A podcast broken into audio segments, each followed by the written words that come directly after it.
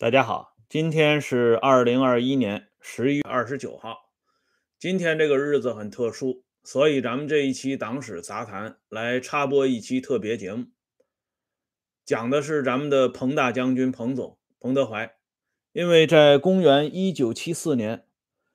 十一月二十九号下午两点五十二分，彭德怀与世长辞，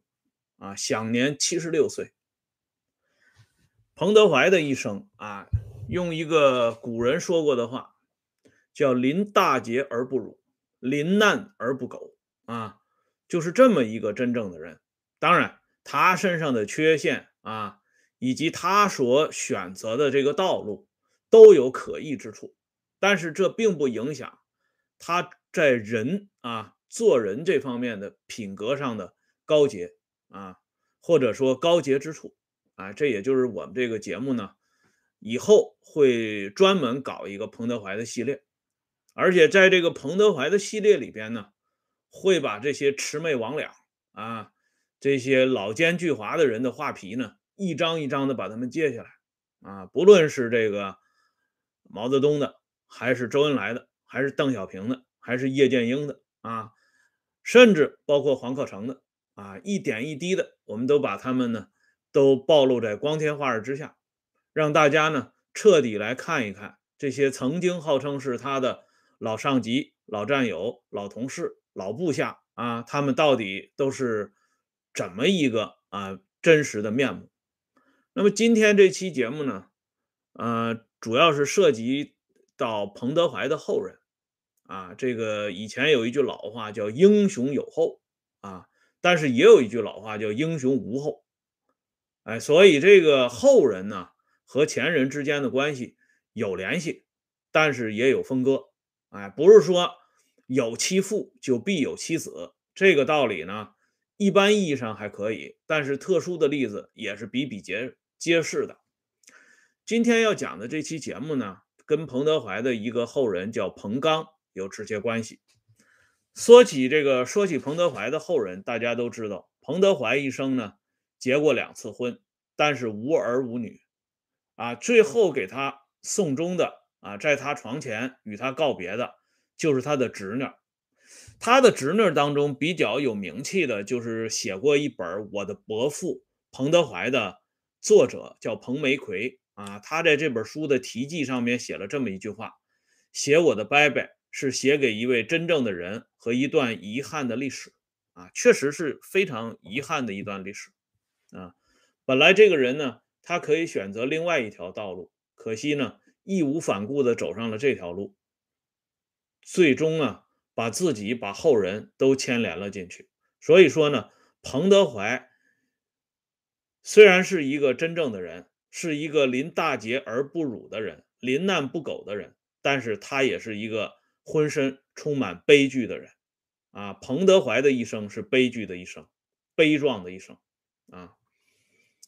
那么我们来看一下，实际上彭德怀还有一个侄女，这个侄女呢，相对彭维奎他们来讲啊，更低调一点，但是职务呢也更高一点。这是彭家后人当中啊，也能够跻身到解放军将领当中的一个女的，就是彭刚啊。这彭刚是二零一四年去世的。彭刚去世的年龄七十六岁，跟他的伯伯彭德怀一模一样。哎，这彭刚后来被授予少将军衔，担任中央纪律检查委员会常务委员和中央军委纪律检查委员会副书记、总政治部啊纪律检查部部长啊，这个职务呢就可以看出来，他是一个啊军队。啊，方面负责纪检监察工作的一个高级领导干部。这个当年我们都知道，有一位海军副司令员叫王守业中将，犯事儿被抓了。审查这个王守业的时候呢，有一笔钱啊，啊引起了这个专案人员的关关注，因为王守业这个人是贪污成性啊，雁过拔毛。啊，所有他经手批过的钱呢，他都要分成，都要抽头。可是这笔钱王守业呢分文不取，所以这个专案人员就觉得这有点不合正常的逻辑啊，就一再的追问这个王守业。后来王守业也是兔子急了啊，来了一句，他说：“这个钱我为什么一分钱没动？你也不看看这个钱啊，到底归谁管，批给谁的？”啊，后来专案人员呢仔细了解一下才知道，因为这笔经费呢跟彭刚有关系，所以王守业这样的贪官呢，他也知道心存畏惧啊，对彭刚。啊，经手过的经费，或者说这个经费批给彭刚他们那边的，王守业是不敢插手的。所以从这一点来讲呢，彭刚作为彭德怀的后人，还是无愧于彭德怀的。但是今天要讲的不仅仅是这个层面啊，关键是在政治层面。一九八一年啊。这个我们都知道，一九七八年，中央给陶铸、给彭德怀开了一个比较隆重的追悼会啊。八一年呢，党的历史决议下发了，但是历史决议下发了，对庐山会议彭德怀这段却没有重点提出，或者说呢，对庐山会议这段基本上是属于这个遮遮掩掩，所以当时彭刚非常着急。啊，彭刚啊，就想起他伯伯彭德怀临终跟他说的那一番话，啊，这个彭德怀，呃，在最后一次见彭刚的时候，就是一九七三年九月份的时候，啊，彭德怀离去世的时间已经不远了。彭刚最后一次见到他的伯伯彭德怀的时候，他才知道他的伯伯彭德怀呢，实际上已经被打得半身瘫痪了。哎，当时上边有一个令啊，就是总专案啊方面呢，呃，传达一个重要的指示，不能让彭德怀死，但是也不能让他好受。所以彭德怀呢是被人家打的是半身瘫痪啊，不是全然因为他晚年患重病啊。这一点呢，以前所有的公开史料里都不敢直接披露，因为太惨了。啊，对待一个七十多岁的老人，敢下这么大的狠手啊，而且居然来自于上边的指示啊，这一点，嗯，没办法公开披露啊。公开披露以后，人民群众会浮想联翩的，而且个别不明真相的人民群众会刨根问底儿。对于啊一出不一戏的历史来讲，那是不行的啊。所以，这个彭刚见到他伯伯最后这痛苦的这个景象，泪如雨下。彭德怀最终呢，跟彭刚讲了，就是说他特别想在身后啊葬回这个湖南老家，葬到他的这个弟弟身边。但是考虑到他的弟弟呢都已经是烈士了，而彭德怀这个时候是里通外国的三反分子，他怕玷污烈士的英名。彭刚答应伯伯一定完成这个遗愿，所以后来彭德怀呢归葬他的老家，就葬在他的两个弟弟旁边啊，这是一个愿望。还有一个愿望就是刚才说到的啊，这历史决议没有提到给彭德怀完全平反，这彭刚就找到黄克诚那儿。黄克诚这个时候呢已经是高官得坐了，而且呢一再的大声疾呼要正面评价毛泽东。所以彭刚就略施小计，啊，就是采用了激将法，就说彭、黄、张、周四个人，现在就剩下你老哥一个了。如果您老人家不出来说一句人话，不说句真话，其他那三个人永远含冤于九泉之下。啊，想想若干年后您也去见他们老三位的时候，不知道您还有没有这张老脸。啊，这话当然不能像我说的这么难听啊，他是比较委婉，但是意思大概如此。所以黄克诚也坐不住了啊，因此呢，黄克诚去找上层，找陈云，找邓小平，就彭黄张周这个案子怎么着也得给翻过来。所以后来上层呢反复研究啊，为了这个照顾死者的情绪，同时也要兼顾伟大领袖的名誉，所以把这个庐山会议这段呢，反正就是有所保留的予以平反。哎，彭刚呢，为他的伯伯又争取回来了一份荣誉。那么这里呢，最值得讲的，今天最值得讲的，为什么讲彭德怀是英雄有后呢？就是彭刚这个人啊。不仅在他这个呃职业操守方面啊相当说得过去，而且这个人在政治操守上上边呢，对比一些红二代来讲也是拿得出手的啊。因为这个后来呢有一次啊，就是大家都知道的这个年月吧，自从这个大蛤蟆上来以后，对伟大领袖的评价是越来越高啊。到了胡温时代。啊，毛泽东的头衔也越来越多，这些年就不用说了，又重新回到神坛上。嗯，这个蛤蟆执政后期，包括他垂帘的那那段时间，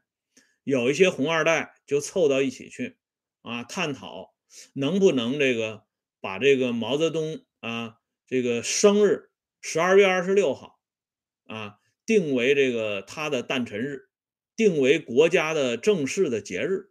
啊，大家都休息放假，来一起这个纪念啊伟大领袖。当时彭刚也是与会啊。彭刚听到这个建议以后非常生气啊。彭刚当时就一下子就站起来了，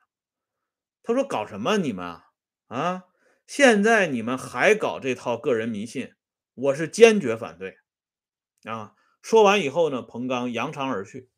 就把这些二代们呢就扔在会场了。哎，当然了，咱们说呢，彭刚也只能说到这里了。哎，因为胳膊拧不过大腿，形势比人强，全国人民啊，十之八九的都在崇拜毛泽东，就更不要说这个觉罗宗宗室了啊，这就不用讲了。哎，上有所好，下必甚焉，这是必然的啊，这是规律，这是常识。而对比这些红二代来说呢，啊，说实话，就彭刚自己来讲，组织对他也不薄了啊。你伯伯的事儿呢，组织上也给你平反了啊。你呢，也给少将军衔了，也给了这个中纪委常委、正部级的这个呃官位了。按说你就别跟组织上这个较劲了，伟大领袖到底还是伟大领袖嘛。这要是换了别人的话。啊，做到这个位置位置，完全没必要争这口气，谁爱说什么说什么呗，最多不吭气儿到头了，不会采取这么激烈的反对的形式。况且呢，彭德怀说到底也不过是彭刚的伯父啊。有些人咱们说亲爹都让伟大领袖给弄死了，可是人家一点都没耽误啊，跑到这个韶山去啊，冲着伟大领袖就行礼。啊，有的人呢，自己的丈夫都让伟大领袖活活给弄死了，但是也没耽误，在晚年呢，跟这个伟大领袖的后人在一起推杯换盏，欢聚一堂。哎，但是这些呢，彭刚做不到，而且这么讲吧，彭德怀的后人没听说跟这个毛泽东的后人有过任何的交集啊，说在一起照个相、吃个饭啊，也这个。呃，这个怎么样？怎么样？没听说过，哎，所以呢，咱们说这英雄有后呢，用在彭德怀的身上还算是比较恰当。至于啊，这个彭德怀的第三代，就是彭刚他们这些人的后人啊，会不会这么做啊？我们就不知道了，因为这要需要这个时间来检验。哎，今天呢，因为是彭总这个呃离世的日子，殉难的日子。所以咱们花了这么十几分分钟，专门给大家讲一期这个节目啊，这个感谢大家上来这个点赞、收看和收听啊。今天的节目呢就说到这里，在节目的结尾处呢啊，一个是这个长津湖的这书啊出来了，大家感兴趣的话可以来找我选购。但是我专门提醒一下啊，你这个通过 PayPal 付款的话，你一定要把电子信箱地地址写清楚啊，这样呢发送的时候有一个明确的目的啊。再一个呢，就是我再讲一遍，我们这个党史会员节目现在有调整啊，这个会员节目呢，有一部分党史杂谈的节目会划入到会员节目里去，但是划入的这些啊，划入到会员节目里的这些这个呃党史杂谈呢，它又自成系列。啊，跟外边的系列它不会有直接的冲突，所以如果你实在没有办法办成这个会员节目的，你在外边收看也正常。但是本节目呢，更鼓励大家啊，尽可能的去升级变成会员，因为这个会员节目里精彩的东西还是挺多的啊。因为接下来呢，这个会员节目里就要涉及到这个毛岸英最真实的啊。遇难的真相了，呃，外边都从来没有讲过的啊。会员节目最近呢就要讲了，哎，如果呢一会儿有时间，我们可能再直播个十分八分的讲一下昨天挖个小坑啊。如果没时间，那咱们就明天接着聊了啊。谢谢大家，再见。